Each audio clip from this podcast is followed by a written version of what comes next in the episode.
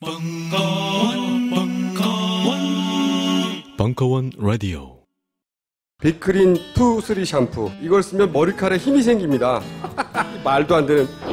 제가 지난 시간에 머리카락이 힘이 생긴다고 그래가지고 말도 안 되는 소리라고 그래서 광고 떨어질 줄 알았거든요. 근데 진짜로 힘이 생긴다는 걸 증명하기 위해서 광고를 연장하였다. 좋아! 그럼에도 많은 분들이 구매해 주셨습니다. 그리고 구매 후기를 통해 인정해 주셨습니다. 딴지마켓 재구매율 53%에 빛나는 빅그린 투쓰리 샴푸. 23일 후 변화가 없으면 100% 환불해드리겠습니다. 지금 바로 딴지마켓에서 확인하세요.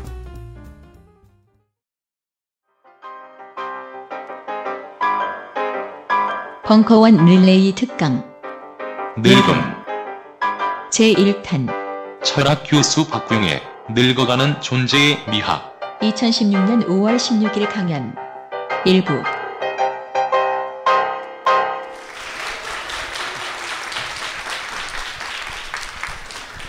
어, 안녕하십니까 박구용입니다.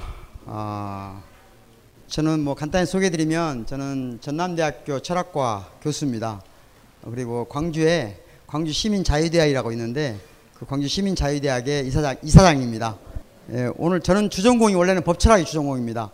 또는 예술철학이 복수전공이라고 생각하시면 쉬울 것 같아요. 그 다음에 정치학 사회학을 부전공했습니다. 흔히 말하면 잡학, 잡학이에요. 예, 아시겠죠? 예, 잡학인데 어, 예전에 에, 한겨레신문, 경향신문 컬럼니스트로 한 5년 정도 활동했습니다. 지금은 어, 광주에 있는 전교조 광주지부 교사, 교사들하고 어, 6년째 에, 한 번씩 일주일에 한 번씩 모여서 인문학 공부를 같이 하고 있습니다. 제 정치적 성향을 알겠죠? 짐작이 돼야 안 돼요? 어떤 현 정부 고위 관료하고 식사를 한 적이 있었는데 관료들하고 저하고 정치적 성향이 안 맞는 것 같이 너무 좀 막 제 성향이 안 맞는 이야기를 함부로 하길래 제가 그런 얘기를 했어요. 나는 그 당시에 하여튼 지금 차관하고 있는지 모르겠는데 차관님인데 차관님 나는 좌파입니다. 그러면 좀 조심할 것 같아서 그런 말 했더니 느닷없이 저한테 그러더라고요. 그러면 교수님은 종북좌파입니까? 그래요. 그래서 순간 당황했어요. 너 종북좌파냐? 그럼 당황하겠죠. 그래서 순간적으로 저도 그랬어요. 아, 종북좌파는 아니고 나는 전북좌파입니다. 내 고향이 전라북도 순창입니다. 그랬어요. 제 소개는 다 끝났죠? 예, 저는 전북좌파고요. 예, 그리고 오늘 주제는 어, 저한테 늙음에 대해서 철학적 해명 또는 설명 또는 철학적인 이야기를 했으면 좋겠다고 했는데 제가 제목을 임의로 늙음이란 말을 쓰지 않고 늙어가는 존재의 미학 이렇게 정해봤습니다. 혹시 이 집, 지금 화면에 보시는 집을 보신 적 있나요? 혹시 이런 집에 살아라고 하면 살겠어요? 여러분이 집을 지어달라고 했는데 건축가가 이런 집을 설계해서 지어줬어요. 그러면 좋아할 것 같아요? 아닌 것 같아요? 예, 우리나라 현재 최고의 건축가로 어, 평가받고 있는 조병수라는 분의 땅집, 본인 집이에요. 근데 이 집에 대해서 보시면 이 들어가겠죠? 이 안쪽에 방이 있어요. 안쪽에 방이 있는데 왜 이렇게 집을 졌을까? 이걸 설명하려면 또 한 1시간 정도 필요해요. 그런데 그 자세한 설명을 할 수 없고 오늘 제 이야기와 관련해서 간단히 이런 질문을 던져볼게요. 여러분들은 오늘 하늘을 의식적으로 보셨습니까? 하늘을 보셨나요? 하늘을 봤겠죠. 그죠? 봤는데 의식적으로 봤냐는 거예요. 무의식적으로 볼 수는 있겠죠. 그러니까 오늘 무의식적으로 하늘을 본 사람 다 봐요. 근데 의식, 무의식은 좋고 나쁘고 예쁘고 안 예쁘고 또는 이런 반성을 하지 않거든요. 무의식의 중요한 특징이에요. 근데 의식은 뭔가를 판단한단 말이에요. 그러니까 뭔가를 판단하면서 하늘을 보냐, 봐, 보아, 보았냐는 거죠. 봤습니까? 안 보신 것 같아요? 그럼 오늘 반드시 오늘 하늘을 본 사람들이 있어요. 어디에 있는 분들이 하늘을 봤을까요? 오늘 대한민국에서 이 사람들은 반드시 하늘을 봤어요. 그것도 의식적으로. 어떤 사람들일까요? 제발 기상청 이런 사람들 얘기하지 마세요. 예, 그런 사람. 그런 분들 말고 예, 어떤 분이 봤을까요? 짐작해봐요. 어떤 분들이 오늘 이 나라 대한민국에서 의식적으로 하늘을 반드시 봤을까?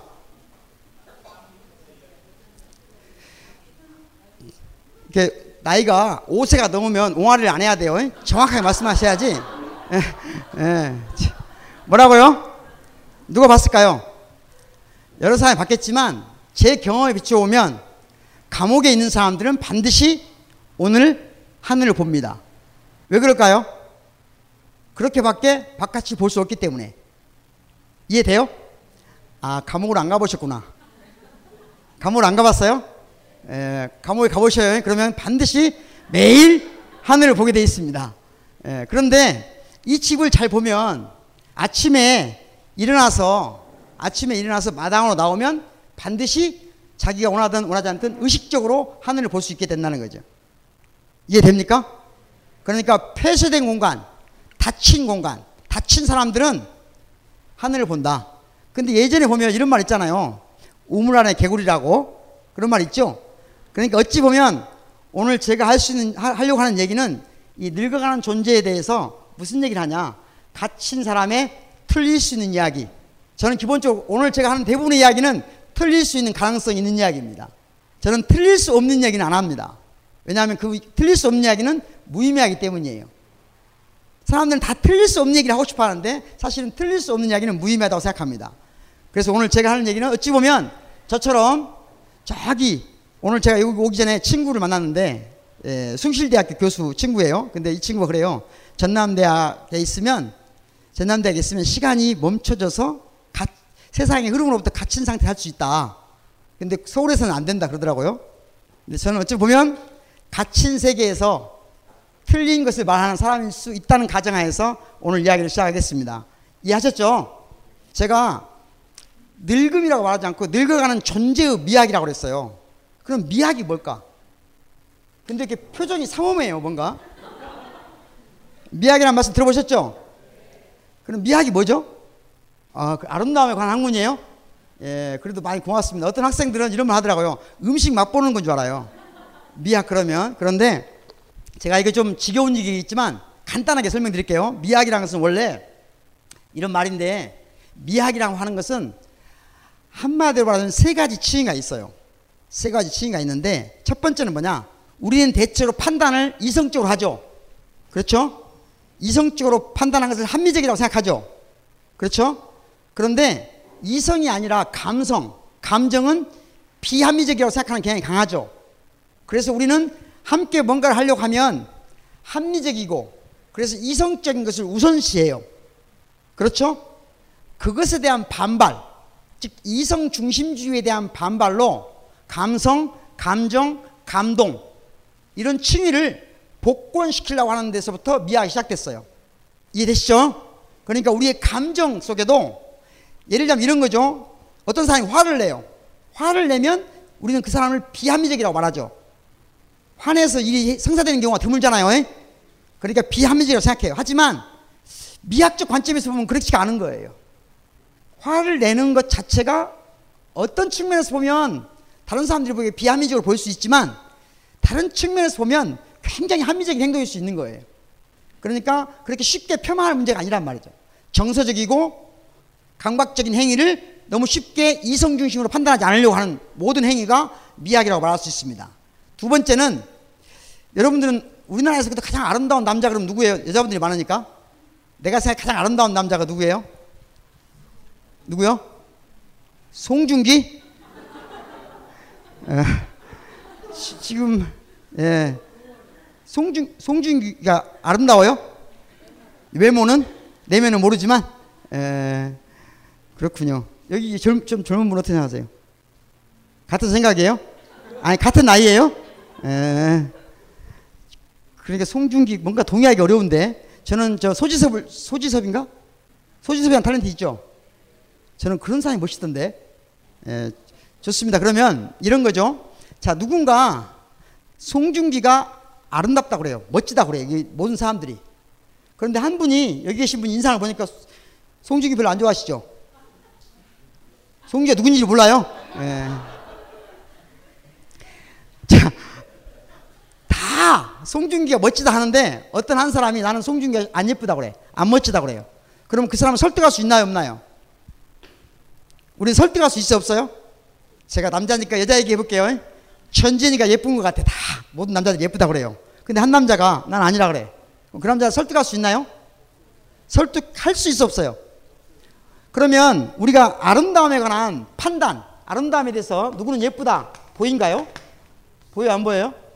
이 판단이 나한테 아름답다고 생각하는 판단이 다른 모든 사람에게도 아름답다라고 주장할 수 있나요? 없다고 생각한단 말이에요. 그래서 이런 것은 그냥 취향이라고 해요. 취향. 취향이다. 또는 취미다. 이렇게 말하죠. 취향, 취미 판단은 논하지 마라. 다시 말하면 보편 타당성을 요구하지 마라. 이게 오랫동안에 사람들의 합의 사항이에요. 그런데 이게 중요한 문제가 있어요. 나에게는 맞는데 너희에게는 맞지 않아. 심지어 내가 너를 설득할 수도 없어. 이런 것은 학문의 이름으로 배우거나 가르치거나 연구하지 않습니다. 그러니까 아름다움은 그냥 취향, 취미의 문제라고 생각하는 순간 더 이상 뭐가 안 돼요? 학문의 대상이 안 되는 거예요. 그래서 오랫동안 아름다움에 관한 학문은 없었어요. 이해되시죠? 여기까지? 그런데 칸트란 철학자가 아니 할 수 있다고 말하는 거예요. 아름다움에 관한 판단도 보편 타당성을 요구할 수 있다. 단 이런 이런 이런 이런 이런 조건을 충족시키면 이걸 제대로 이런 이런 조건이 뭔지를 알려면 오랜 시간이 필요하겠죠. 그렇죠? 네, 그런 의미에서 두 번째 비약은 아름다움에 관한 학문이다. 이렇게 말할 수 있는 겁니다. 세 번째는 뭐냐면 그냥 아주 쉬운 말로 하면 예술에 관한 철학을 미학이라고 합니다. 여기까지 이해되시죠? 근데 제가 오늘 하려고 하는 미학은 무슨 미학이냐면 이 세 가지 층위보다는 새로운 층위예요. 현대 미학에서 미학은 자 혹시 집에 예술품 하나씩 갖고 계세요? 집에 뭐 그림이나 이런 거 있어 없어요? 아 집에 집에 없어요? 아니 사람도 정신이 있어야 되면 집에도 정신이 있어야 되잖아요. 사람이 정신이 있는 점지 하려면 어디 보면 알아요? 제가 보니까 한 두 군데는 정신이 나간 것 같은데 정신 있는지 없는지 보면 어디로 보면 알아요? 눈을 보면 알죠? 눈을 보면 정신 있나 없는 거 알아요. 우리 정신이란 게 뭐냐면 이러면 하죠. 넉 빠진 사람 이러면 하죠. 얼 빠진 사람. 넉, 얼, 혼, 백을 합쳐 정신이라고 그래요. 뭐라고요? 넉, 얼, 혼, 백. 너 혼난다 이러면 하죠. 엄마들이 딸한테 너 혼난다 이러면 하죠. 그 말은 무슨 말이에요? 너의 혼을 빼버리겠단 말이에요. 엄마가 딸한테 할 말은 아니죠. 엄마가 너무 혼을 한 빼니까 애들이 혼이 나가는 거예요. 정신 나가는 거야. 예, 그러니까 뭐라고요? 넉, 얼, 혼, 백을 합쳐서 정신이라 한다. 사람도 정신이 있어야 하듯이 집도 정신이 있어야 되겠잖아요. 우리 집도 정신이 있어야 되잖아요. 한국 사람들이 하도 정신이 없는 것 같으니까 가온이랑을 만들어서 정신 있는 척 하는 거예요. 가온 있는 집 치고 정신 있는 집 별로 없어요. 예? 정신이란 게 있으려면 집에 혹시 우리 집에 정신 있는 거 없는가 제가 판단해 볼게요. 여러분 집, 집값 알죠? 그 집값이 계산해 놓고 그 다음부터 뭘 계산하냐면 우리 집에 있는 책값을 계산해 보는 거예요. 저 교재로 산 거 빼놓고요. 교재로 산 거 대학 다닐 때 또는 친구들 교재 산 거 빼놓고 학생들이 막 전지를 10권씩 사준 거 빼놓고 가족 구성원들이 한 권 한 권 사서 읽은 책 한 권당 3, 평균 3만 원 계산해봐요. 얼마인가? 계산돼요? 아니면 계산할 게 없어요. 에, 그리고 집에 미술품이 있으면 미술품 값까지 더해보는 거예요. 하여튼 집에 관련된 모든 예술품 값다 더해봐요. 정 안 되면 CD 값을 더해봐요. 그래서 그 값이 집값에 1%가 안, 안 되면 그 집에 정신이 있을 수 없겠죠. 표정들이 안 좋은 거 보니까 집에 다 정신이 없나 보네. 에. 자, 그런데 이 예술품을 예술품도 교환하는 거잖아요. 값이 있잖아요. 그죠? 여기 보시는 예술품은 실제 그림 크기가 이보다 조금 작아요. 얼마 정도 주면 될까요? 예, 뭐 알 길이 없죠. 제가 제 월급에 석 달치를 털어 샀어요. 산 그림이야. 이 그림이 얼마나 훌륭한 그림인지 설명하고 싶지만 시간이 없으니까. 아무튼 예술도 교환되는데 우리는 이것도 교환되죠. 얼마짜리인지 알죠, 되게. 뭐 돈 천 원 정도 하겠지. 천 원의 교환 가치를 가져요.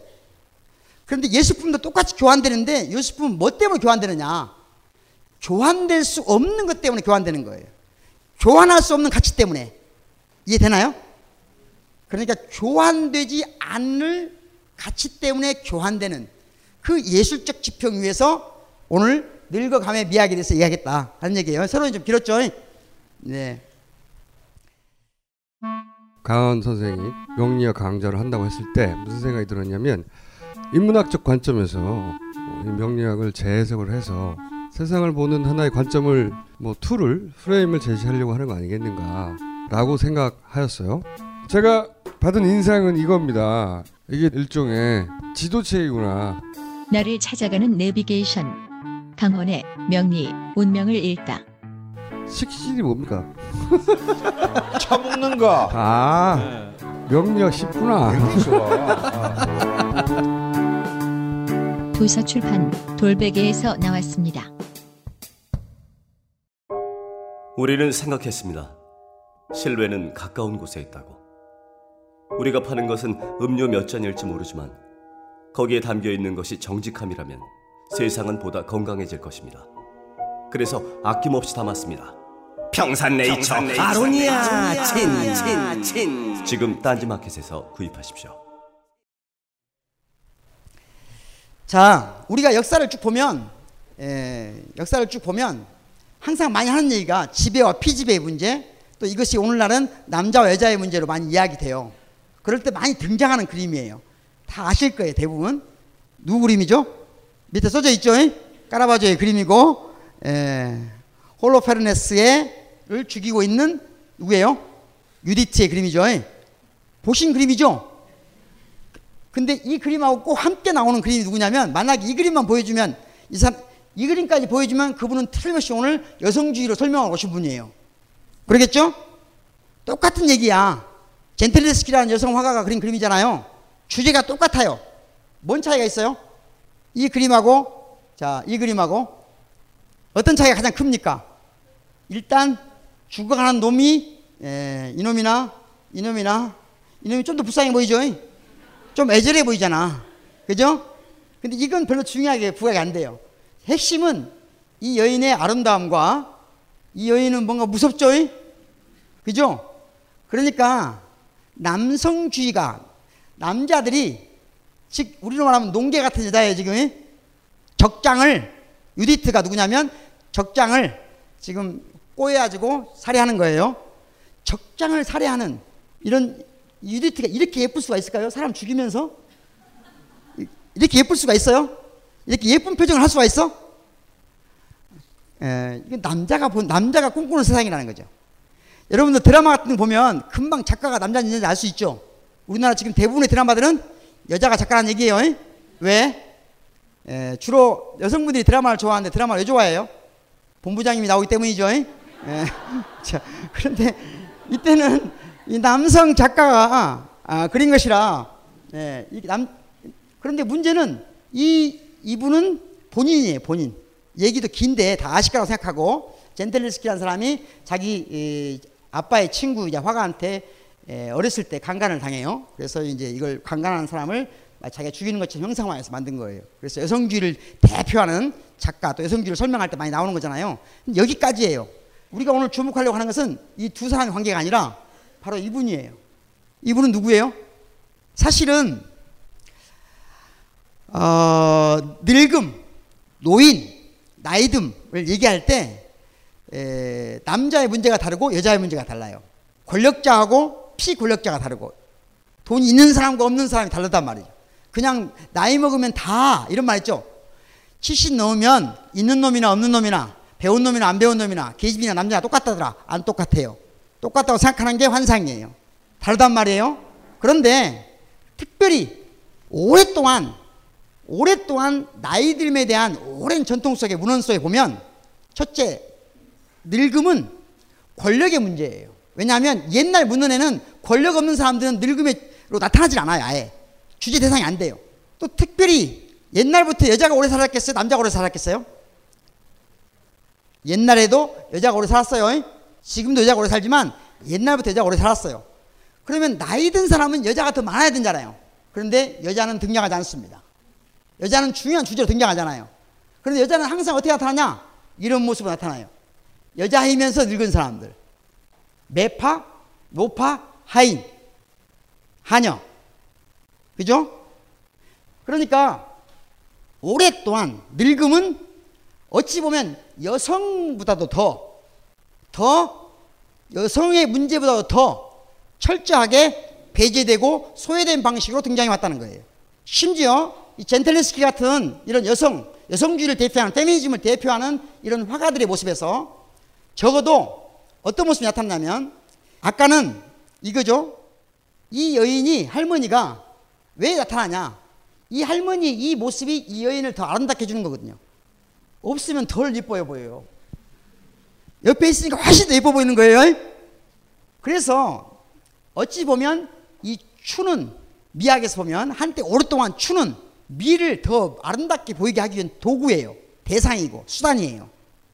그러니까 이 할머니는 지금 이, 이 여인의 아름다움을 더 부각시키기 위한 수단이었단 말이에요.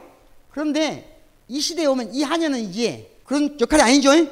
이미 추가 미추의 경계가 사라져요. 이 여인은 더 이상 아름다움을 대변하지 않아요. 현대 예술에 오면 예술은 더 이상 예쁜 걸 지향하지 않아요. 아름답냐 추하냐 문제가 아니에요. 다른 문제로 다가가는데 문제는 이렇게 전환되긴 했지만 늙음, 추함은 어디로 갔냐 이거지. 아예 언급 자체가 안 되는 은폐된 방식으로 진행되고 있다 하는 얘기를 말씀드리고 싶은 거예요. 그렇다면 이런 질문을 던져보죠. 이분은 누군지 알죠? 다 아시죠? 누구예요? 하여튼 대통령 후보는 못했죠. 못했게 갔죠. 근데 이분을 봤을 때 우리가 아, 처음에 보면 이분은 늙은다, 늙었다, 늙은이다 이렇게 생각할 수 있나요? 우리 이분을 만날 때 이분은 늙은이구나. 아, 늙은이라고 이분이 나이를 가지고 생각해 보면 늙은이구나 생각할 수 있죠. 하지만 이분을 우리가 처음 봤을 때 아, 늙었네 이 생각을 먼저 하십니까? 늙은이네. 그렇다면 이런 질문을 던져보고 싶은 거예요. 오늘 제 질문의 핵심인데 과연 노인이라는 게 어디 따로 있나 하는 거예요. 늙은이라는 게 따로 있나요? 여러분이 보기에 제가 늙었나요? 늙은이에요? 아니면 젊은이에요? 애매해요? 예? 애매해요? 아니면 늙은입니까? 말 조심하셔야 돼요. 제가 광주세까지 올라왔는데, 그죠? 예. 아무튼, 제 핵심적인 질문은, 오늘 질문은 늙음 또는 늙은이, 노인이란 게 어딘가 있냐는 거예요. 존재하는 실체가 있냐 하는 거예요. 이런 질문이에요. 여러분들은 집에 가서 부모님을 보면 아 저것이 늙은이구나 이렇게 생각합니까? 노인이구나 이것이 이렇게 생각합니까? 이게 정말 그런가 하는 건데 아주 쉬운 말로 자 저희가 젊음이란 말이 있어요 그죠? 젊음은 기본형이 명사형입니다 젊다에서 젊음이 온 게 아니라 젊음이 젊다가 된 거예요 근데 늙다에서 늙, 늙다는 원래 늙음이 원형이 아니고 늙다가 원형이에요. 이해돼요? 왜 그래요? 젊음은 왜 계속 젊어질 수가 없잖아요. 젊어지기는 수는 있지만 일정한 한계가 있단 말이죠. 그죠? 그러니까 젊음은 일정한 시기를 가리키는 거기 때문에 이게 명사로 표명할 수 있는 거예요. 그런데 늙는 건 뭐냐 이거죠. 늙는 건. 언제부터 늙어요? 언제부터 늙은이야? 아니, 저를 볼 때 제가 지금 늙은이라고 여기 계신 분들이 아직 저거 비슷하기 때문에 제가 늙은이라고 안 보이죠? 예? 저하고 별반 차이 안 나기 때문에 늙은이라고 안 보일 수 있어요. 하지만 가끔가다 친구들이 보면 그래요, 저한테. 너는 왜 그대로냐? 너는 왜, 고, 너는 왜 대학교 다닐 때나 고등학교 다닐 때나 그대로냐 그래요. 심지어 어떤 친구들은 너는 고등학교 때부터 나은 것 같다야? 이렇게 말하는 친구도 있어요. 근데 그것은 뭐냐면 걔들이 나하고 나이가 비슷하기 때문에 그런 거예요. 대학생들이 보면 제가 늙은이야. 확실히 그래요. 편지가 안 오는 거 보니까 제 연구실에 오는 여학생이 들어둔 거 보면 확실히 내가 늙은이구나. 그런데 언제부터냐는 거지. 언제부터.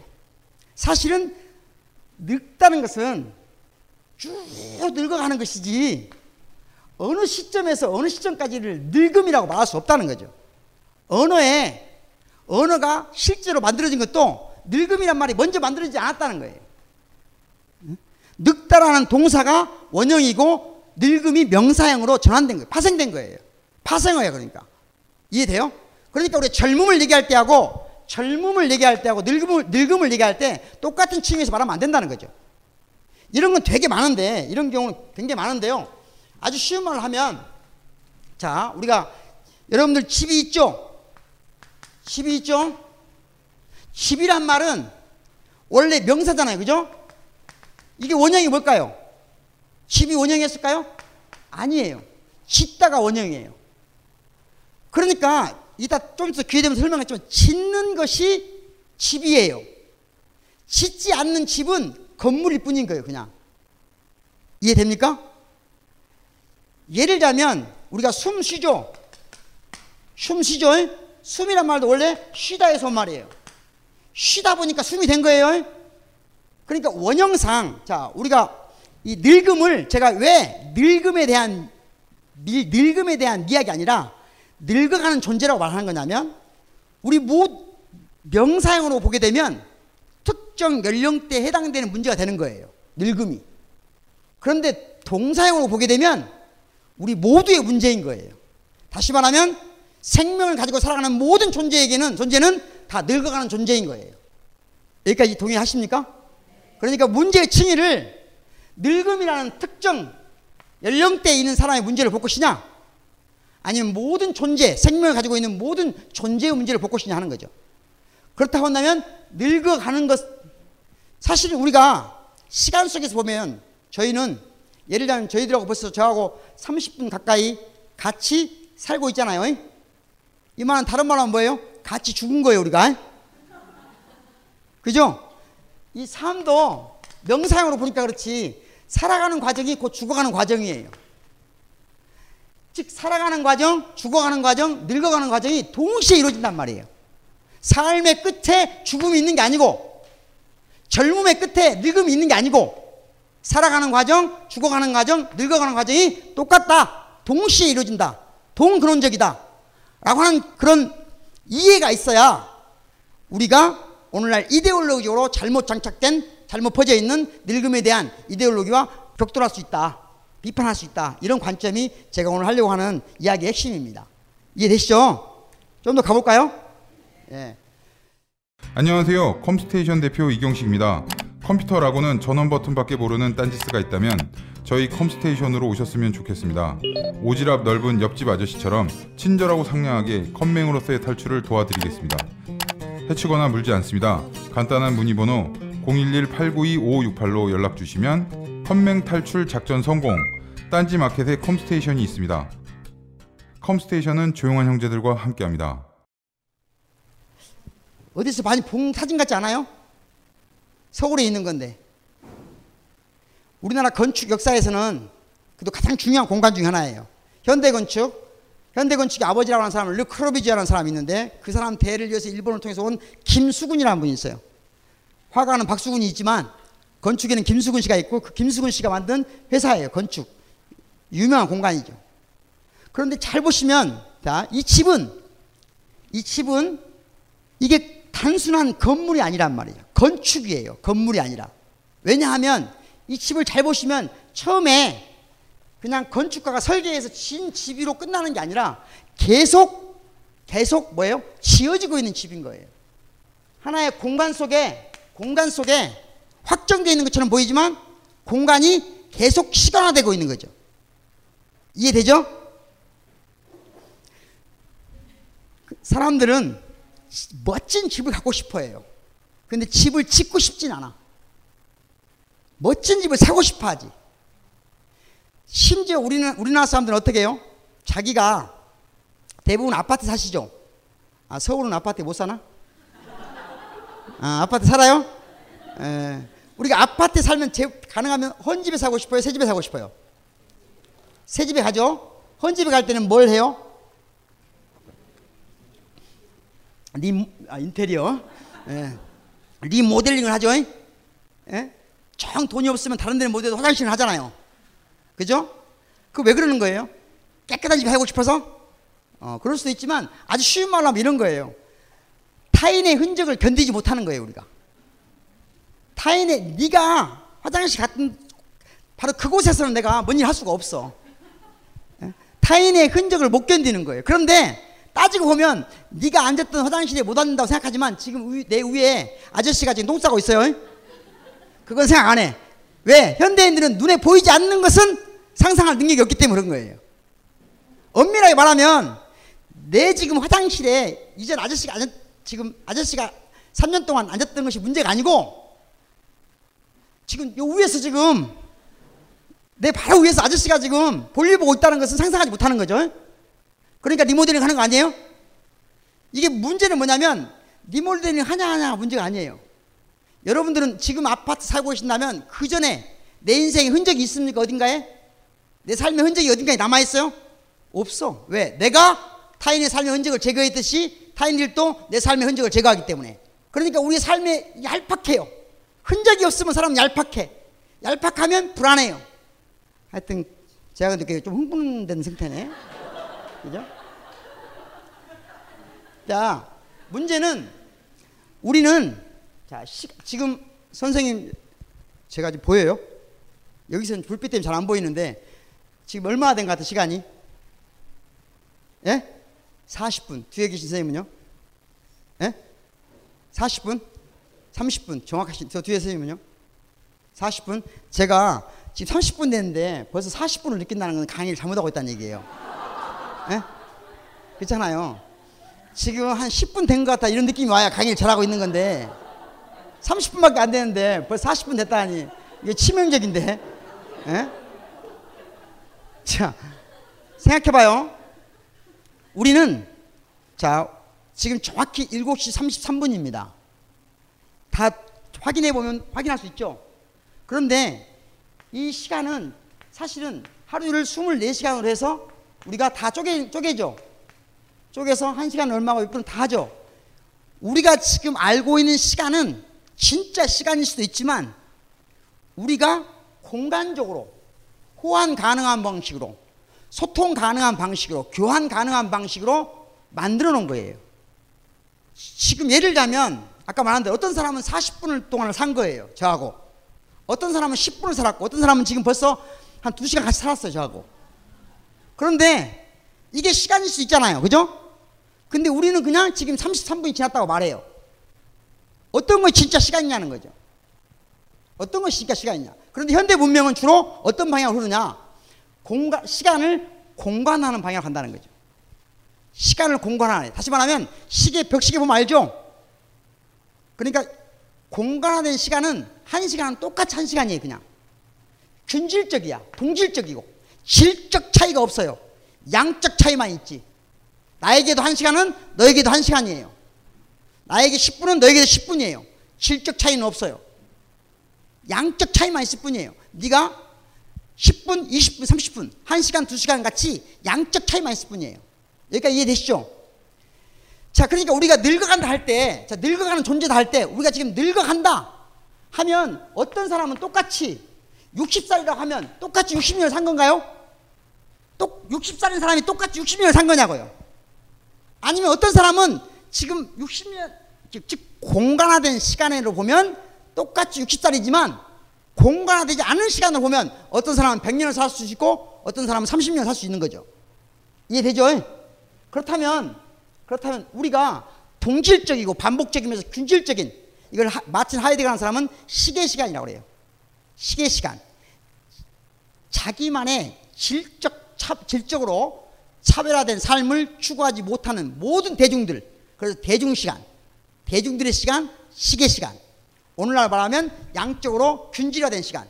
이런 시간만을 가지고 세상을 살아갈 것이냐, 아니면 조금 다른 관점에서 세상을 볼 것이냐 하는 문제예요. 그래서 저는 늙어감의 문제는 늙어가는 존재의 미학은 두 가지 관점에 동시에 봐야 된다.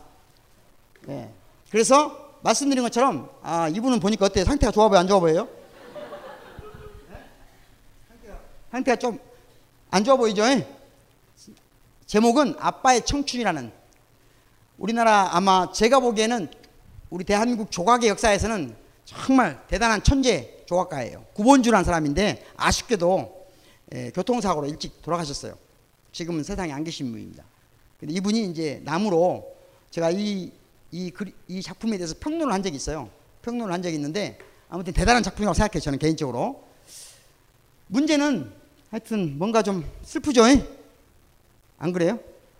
에, 늙어간다는 것을 시간을 균질화된 공간화된 시간이 아니고 다른 시간의 입장에서 보면 특히 늙음을 명사가 아니라 동사로 본다면 이 세상 살아가는 모든 존재, 이 세계에 던져진 모든 존재에게는 늙어가는 문제가 늙어가는 것이 우리 모두의 문제다 하는 것을 보여주고 싶어서 보여드린 겁니다. 그런데 우리나라 사람들이 늙음을 바라보는 노인을 바라보는 또는 흔히 말하는 대로 늙은이를 대하는 태도가 이중적이라는 거예요. 이 왼쪽의 그림은 혹시 누구 그림인지 아신가요? 안젤린 키퍼의 그림이에요. 아 참, 이 그림을 보다 보면 어떤 그림이 그림 좋은 그림이 잘 모르죠. 헷갈릴 때가 있죠. 그래서 제가 이, 그 어떤 그림을 평가하는 아주 쉬운 몇 가지 방법이 있거든요. 그 중에 가장 쉬운 게 있어요. 나중에 혹시 그림을 보다가 이 그림을 살까 말까 판단할 때 제일 좋은 기준은요. 이런 거예요. 관심 없어요? 아, 여러분들이 사랑하는 사람하고 같이 산다고 가정해 봐요. 가정 돼요? 현실적으로 어려운 일이에요. 그리고 제 나이 정도 되면 그게 불가능하다는 걸 알 나이에요. 혹시 그러죠? 예, 그래서 누가 그런 말 하던 자, 제가 원래 사랑하지 않는 사람하고 성관계를 맺으면 불륜이라고 하잖아요. 그죠? 맞아요? 아닌가? 그럼 오늘 사랑하지 않은 사랑이 없는데 관계를 맺으면 불륜이라 하면 오늘 밤 모든 가정 내에서 이루어지는 사랑은 불륜인 거예요. 에? 말이 되나 안 되나? 하여튼 사랑하는 사람하고 같이 산다는 꿈을 꿔보는 거예요. 그리고 그 집에 침실 위에 걸어놓고 싶은 그림인가 물어보는 거예요. 내가 틀릴지 모르니까 꼭 친구 다섯 명한테 물어봐요. 에? 야, 앞에 다섯 분한테 물어볼게요. 어째 걸어놓고 싶어, 안 걸어놓고 싶어요? 안 걸어놓고 싶어요? 옆에 분, 뒤에 분, 세, 세 번째 분. 이렇게 다섯 명한테 물어봐서 세 명 이상이 걸어놓고 싶다고 말하면 그 그림은 거의 쓰레기일 가능성이 높아요. 아시겠죠? 다섯 명이 다안 걸어놓고 싶다. 그럼 무조건 좋은 그림이에요. 에? 이유는 비교적 간단해요. 예술은 장식이 아닙니다. 장식이 아니에요. 그러니까 막 벚꽃이 막 허드러지게 퍼 있다든가 원래 좀 감각이 떨어지거나 아는 것이 없는 사람일수록 지 아는 것 나면 좋아하거든요. 어렸을 때 막 그 보리밭에 놀는 거 보고 아 보리밭이 나왔네? 그럼 좋아하는 거예요. 예. 그래서 그런 그런 그림은 장식이에요. 그런 거 어디다 걸어놓는 거냐면 집에 현관이나 침실에 걸어놓는 게 아니고 비새는데 창고에 어두운데 이런 데 걸어놓는 거예요. 특히 막 결혼한 사람들 요즘에 보니까 모딩 뭐, 뭐죠? 뭐죠? 웨딩 포토 결혼해가지고 막 찍어놓은 사람 있죠 집에다가 그건 정신병이에요 내가 보기에는 예? 집에다가 그거 정말 저, 제가 그 기, 그거 왜 정신병인지를 심층적으로 말할 수 있어요 아무튼 그러나 집에 혹시 있으면 나도 정신병자구나 이제 생각이 가만 틀리지 않아요 아무튼 이 그림 훌륭한 그림이라는 거 알겠죠? 안젤린 키퍼의 그림인데요 아주 훌륭한 그림이에요 하여튼 이런 그림을 보면 그런데 처음에는 이렇게 발라드 음악을 듣다가 헤비락을 들어봐요. 그러면 잠이 안 오죠?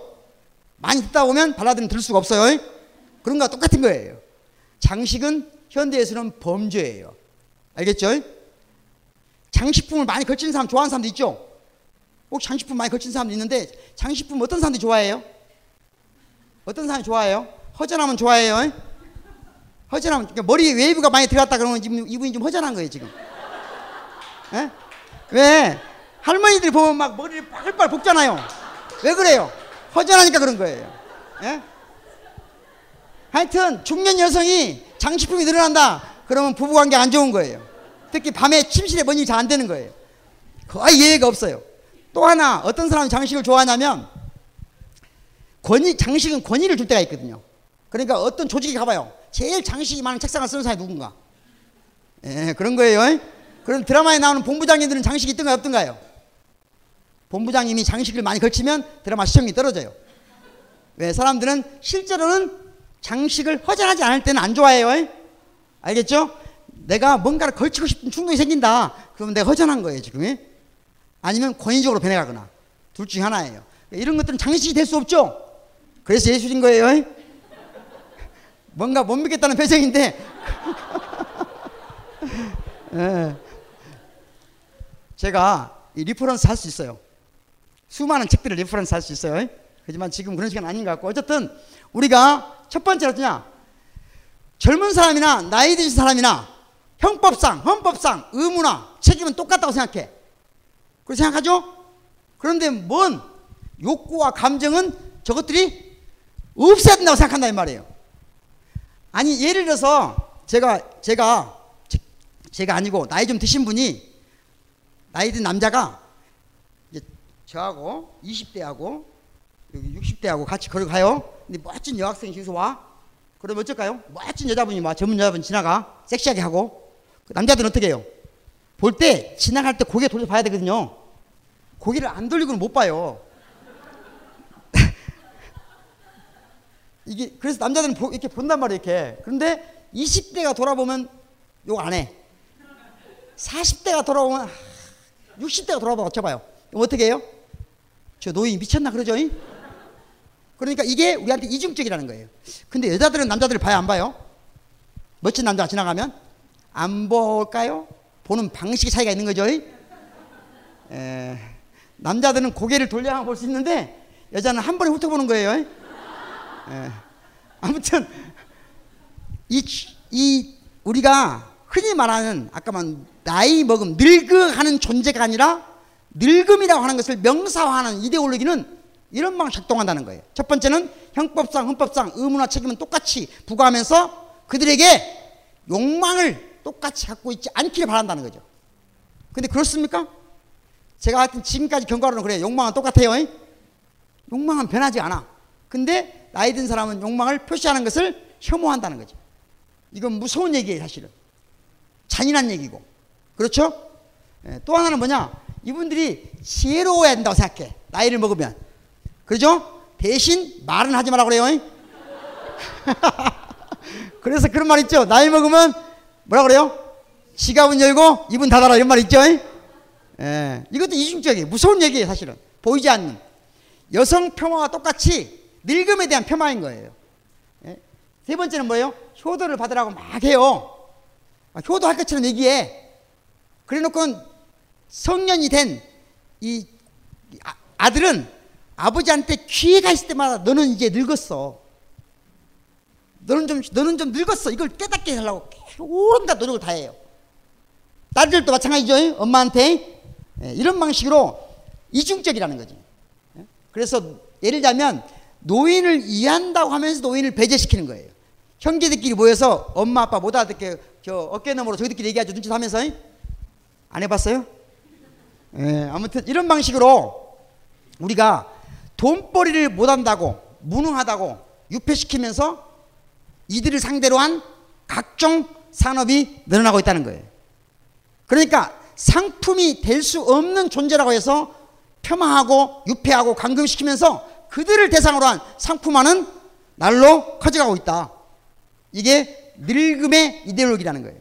늙음의 이데올로기. 이런 방식으로 우리 사회가 지금 늙음을 유폐하고 관철시키는데 문제는 이 세대 간 연령주의가 우리 사회에 강하게 있고 이게 아주 심각한 문제라는 거죠. 다시 말하면 왜 우리가 늙음을 뭐 옛날에 늙은 사람을 존경했냐 안 했냐 이런 얘기들은 옛날 사람들이 지금보다 나이 먹은 사람들을 존경했냐 안 했냐 하는 것은 그랬다고도 할 수 있는 예도 충분히 많고 그렇지 않다고 하는 예도 충분히 많아요. 이해하셨죠?